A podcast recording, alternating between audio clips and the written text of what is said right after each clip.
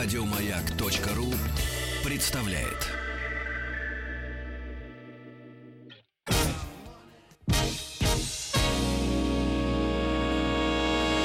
Физики и лирики. Шоу Маргариты Митрофановой и Александра Пушнова. Да, физики лирики. У нас в гостях Антонио Долин. Кто ты? К Кому себя причисляешь? Технарь А, или нет. все-таки Гуманитарий. Слушайте, вот это, кстати говоря, интересный вопрос. Э, Я, конечно, гуманитарий, но Мгм. вот в оппозиции, я вчера буквально своему э, сыну 15-летнему это объяснял, в оппозиции физики и лирики Ты на самом деле, физик. это, конечно, Ах э, ты. хотя гуманитарий. Объясняю почему. Потому что лирики — это люди творческих профессий. Бездельники. Нет, ну почему? Ну перестань. Ну хорошо. Лирика это, ну, в моем представлении, там, живопись, э, музыка, когда человек творит что-то. А критики, они анализируют, это ближе к науке, Да. хоть и гуманитарной.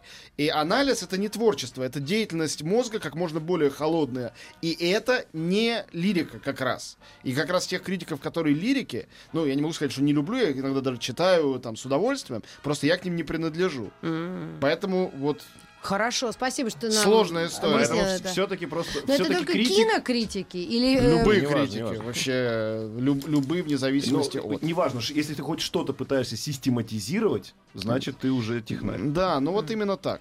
Ну это вряд ли я. Ну и хорошо.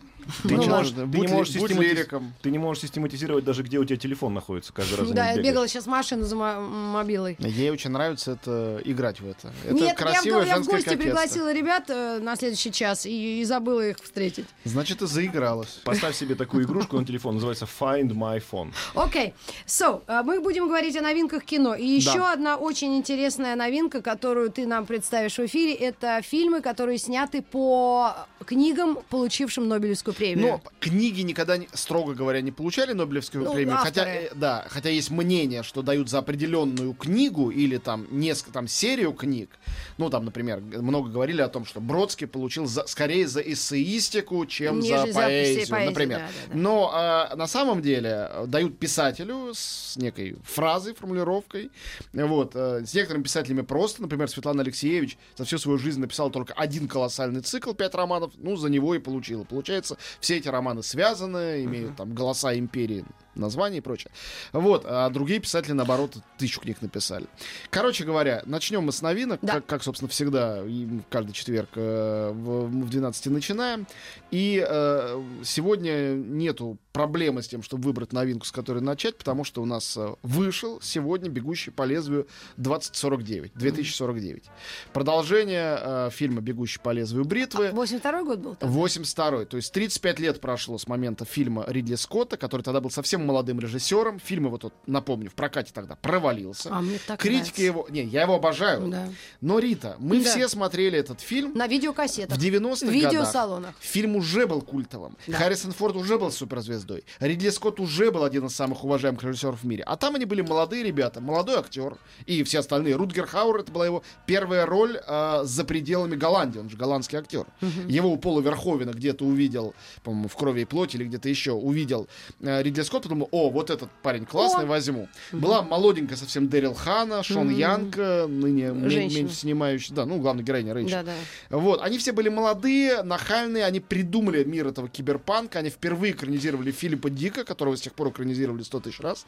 И э, это было настолько свежо и ново, А для нас из Советского Союза, людей вышедших, мы вообще обалдели. но ну, для нас это на самом деле свежо уже не было. Мы уже читали подобные книги, мы уже видели подобные фильмы, снятые на самом деле после. Э, к нам же все пришло одновременно. «Бегущий по лезвию» 82 года и, не знаю, «Терминатор 2» там 92 А. года. Когда пришли вот эти, был бум видеокассет, видеомагнитофонов, все было одновременно. Ник- никакой табели о рангах и хронологии в головах у нас И не голод было. еще, помнишь? «Голод» — гениальный фильм э, Тони Скотта. Это другой Скотт. Я поняла. Снятый одновременно, кстати говоря, с «Бегущим по лезвию», там в соседние годы. Ну, да, у них такая же стилистика, бл- блюри, такая картинка мутноватая. Ну, Даже непонятно. форм- Блюр это потому что ВХС. не надо. Ну, может и так. Я так сейчас Так, давайте переходим к новому фильму, иначе мы ничего не успеем. Да, точно. Новый «Бегущий по лезвию». Итак, а, для начала вводные данные, просто информация, прежде чем как-то будем оценивать картину. Значит, режиссер Дени Вильнев. А, В прошлом году еще надо было всем объяснять, что это такой канадский интересный режиссер, который на Оскарах был замечен, в фестивалях участвовал. Сначала снимал фильмы по-французски, потом стал снимать фильмы э, в Голливуде. Но сейчас, к счастью, ничего объяснять не надо, потому что прошлогодний невероятный успех э, его фильма э, «Прибытие» я считаю, блистательного, очень креативного, ни на что не похожего научно-фантастического фильма, сразу сделал Вильнева такой настоящий уже международной звездой режиссуры. Э, И все стали ждать э, с надеждами его бегущего по лезвию. До этого сомневались, когда было известно, что ему это поручили. Хотя Ридли Скотт тут продюсер, то есть он курирует все. Но он не автор сценария, он просто продюсер. А Вот. Во-вторых, в главной роли, как, наверное, уже все знают, э, Райан Гослинг возвращается в роли Рика Декарта, бывшего охотника на репликантов э, Харрисон Форд. Э, Но главный герой все-таки Райан Гослинг, который играет молодого уже бегущего по лезвию, потому что обязан был быть героем именно таким. Название «Бегущий по лезвию» — это название вот этих сыщиков, Blade Runner. э, да, э, которые ищут репликантов беглых киборгов. Киборгов, которые э, на нелегальном положении и не работают на людей, а занимаются чем-то другим. То есть э, в том фильме это было такое рабовладельческое общество. Ну и много других актеров, появившихся только здесь. Есть замечательная Робин Райт, она играет начальницу в полиции э, героя Райана Гослинга. Почему- Я буду все время говорить герой Райана Гослинга, потому что у него, в отличие от Рика Декарда, нету имени. Его зовут просто Кей. И это, конечно, отсылка к Кавке. В какой-то момент ему добавляют имя Джо, то есть Ио- Йозеф Кей — это герой э, процесса, а, а Кей просто герой замка. То есть он такой человек без имени, потому что он не человек, он репликант. Тоже. Я начинаю раскрывать некоторые секреты, но, Ой. но минимальные. А, авторы просили ничего про сюжет не рассказывать. Я считаю, абсурд рассказывать про фильм, ничего не рассказывая про сюжет. Я не буду раскрывать никаких сюжетных Как тебе прям поворотов. позвонили, тебе спросили, не говори по маяку? Э, э, перед показом э, зачитали специальное послание всей прессе от режиссера. Пожалуйста, раскрывайте, чем меньше, тем лучше. Круто, круто, Ну, я и круто. раскрою, чем меньше, тем лучше. ладно. Что-то раскрыть придется, то, что он репликант сам, становится ясно на третьей минуте фильма. А. Поэтому, ну, как бы... Так вот, будущее, 2049 год, прошло 30 лет с тех пор... э, нет, да, 30 лет с тех пор прошло с момента действия того фильма, он был в 2019, и 35 лет с момента выхода того фильма. То есть герои, соответственно, состарились, все... Ну да, Гаррисон Форд, я его видела недавно по Да, телеку. да, Он, он, прека- он, он прекрасен, Но он э, но пожилой, все, Да, все, да, да, да. все как надо. Мгм. Вот. И э, что касается сюжета, он, конечно, отсылает к тому сюжету, есть много приветов тому фильму, но это самостоятельный сюжет. И история, как и там, э, о том, что вот этот охотник перестает быть просто охотником, становится следователем, который расследует некую запутанную историю, в которую лучше было бы ему не соваться. Он начинает ее расследовать. И я даже скажу, в чем она заключается, но здесь могут уже выключить э, приемник и те, кто боится спойлеров. Больше я ничего говорить про сюжет не буду, клянусь. Вот. Это то, что он э, выясняет, что когда-то в давние времена была э, женщина-репликант, которая родила ребенка.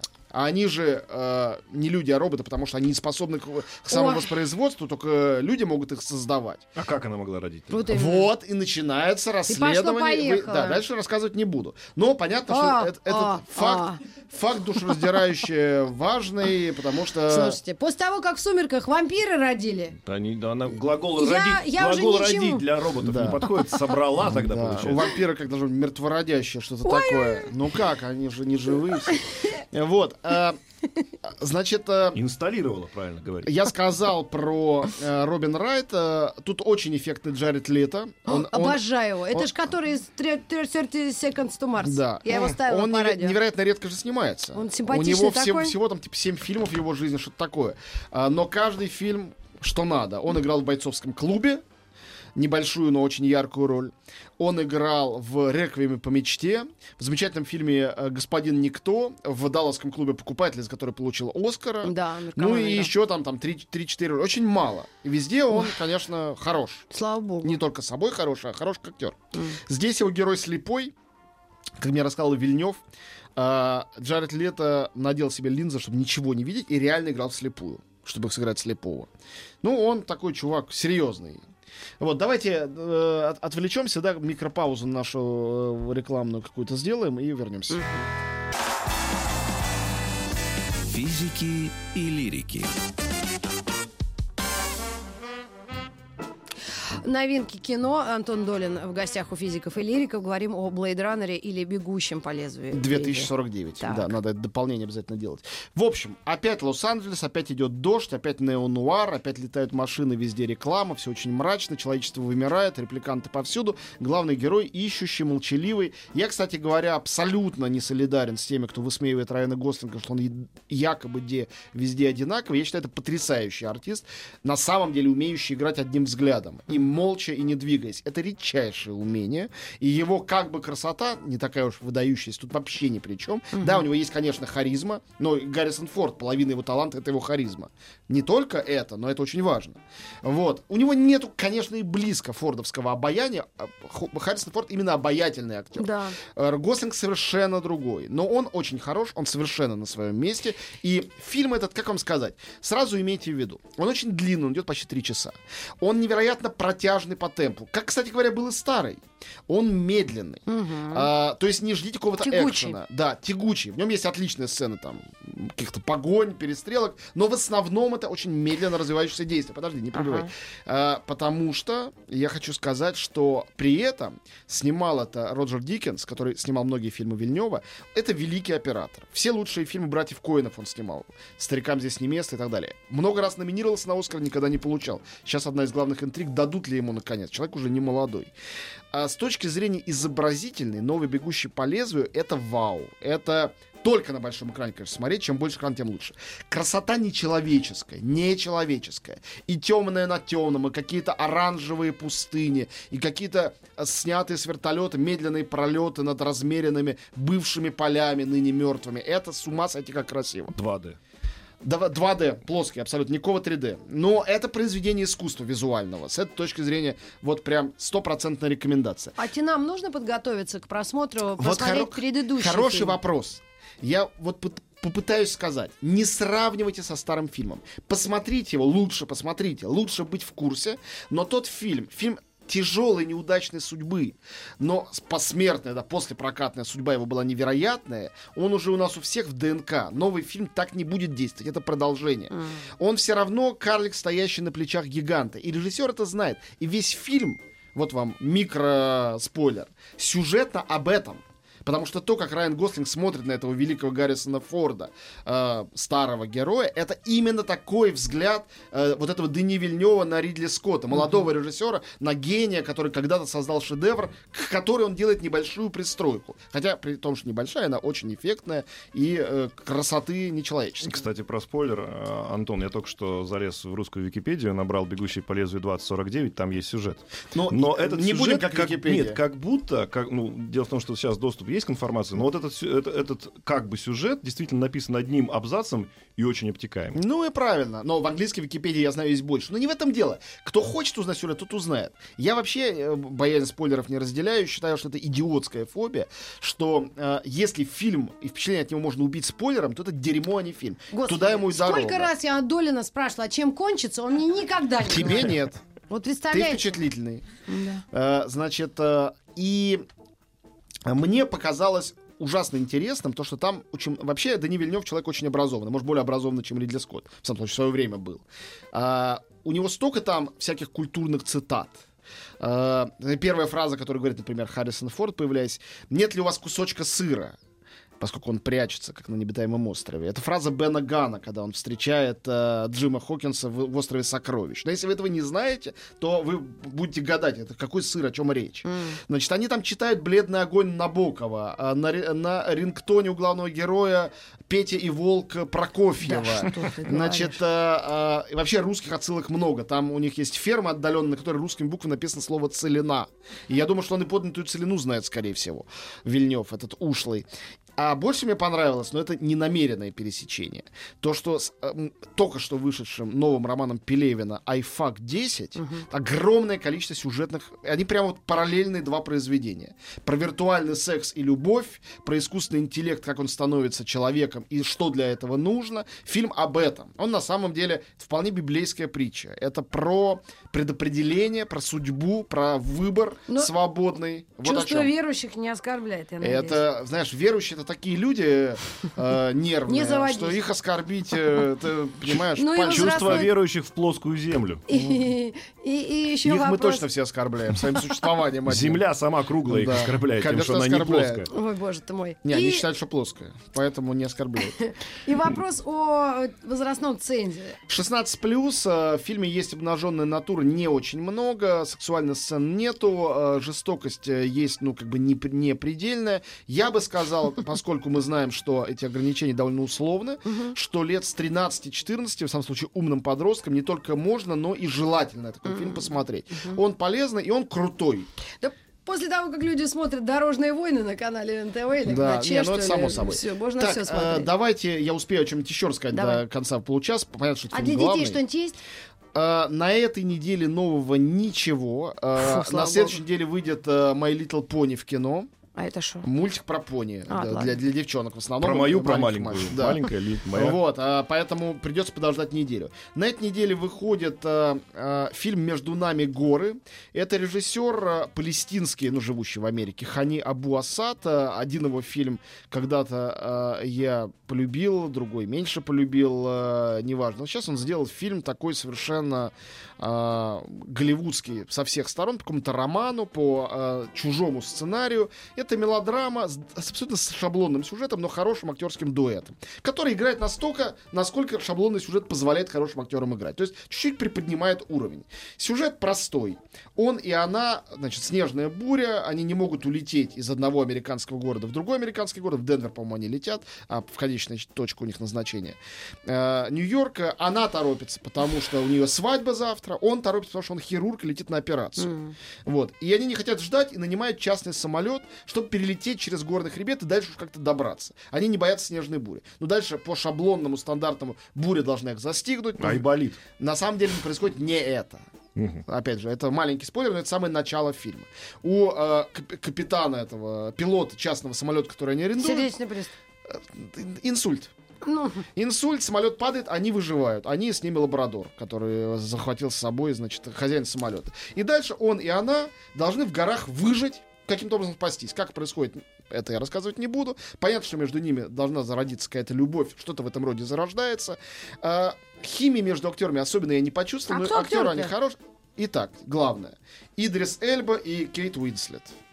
Прекрасный чернокожий британец, сверхфактурный, только что видели в роли Роланда в «Темной башне», и Кейт Уинслет, которая, можете не согласиться, но, на мой взгляд, с момента «Титаника» она только хорошеет.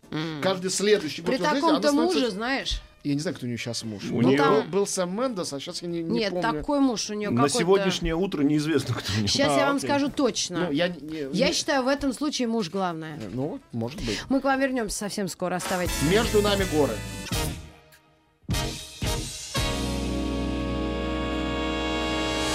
Физики и лирики. Шоу Маргариты Митрофановой и Александра Пушнова.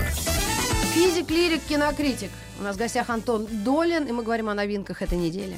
Ну да, я рассказал о двух главных новинках «Бегущий по лезвию 2049» и «Между нами горы». «Между нами горы» — это вот для чувствительных сердец. Хотя лирическая линия в «Бегущем по лезвию» тоже есть. Я считаю, очень убедительная, очень красивая. Как раз про нее поэтому рассказывать и не хочу.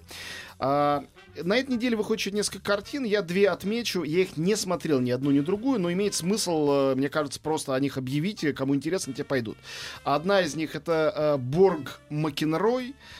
Это, соответственно, спортивный боксерский, как я понимаю, фильм по реальным событиям. Э, Шведский режиссер сделал. И в ролях там главных э, Шайа Лабаф и Стеллан Скарсгард, который играет тренера. Ну, я любой фильм со Стелланом Скарсгардом не глядя рекомендую. Он, мне кажется, прекрасен. Даже лучше, чем его дети. И э, российская комедия «Жизнь впереди» сделал Карена Ганесян. Э, как я понимаю, это немножко по следам и в духе вот «Горько» и этих всех фильмов. Сюжет э, э, звучит неплохо. Это история встречи э, одноклассников э, на 15-летие выпуска. Вот. Ну, это все мы сразу живо представили Ну, себе. именно это очень житейская история, это напрашивается, чтобы сделать об этом фильм. И там хороший набор актеров, там Артур Смоленин, Денис Шведов, Егор Корешков и э, Юля... Наставил мужу Рожков. Так, я этого не слышал. И э, Юлия Александрова из Горько, собственно говоря, пара. Александр Паль оттуда же, Светлана Ходченкова. А, ну, конечно. То есть на- набор... Если паль с корешковым, то все понятно. Ну да. Не, рифмует, Набор. не рифмуется у тебя никак. Ну, они Пока рифмуются нет. во всех смыслах. да. Подождите, ну я знаю Егора, хотя бы этого простительно мне. Ну, Егор хороший. Ну. Классный актер. Еще больше подкастов на радиомаяк.ру.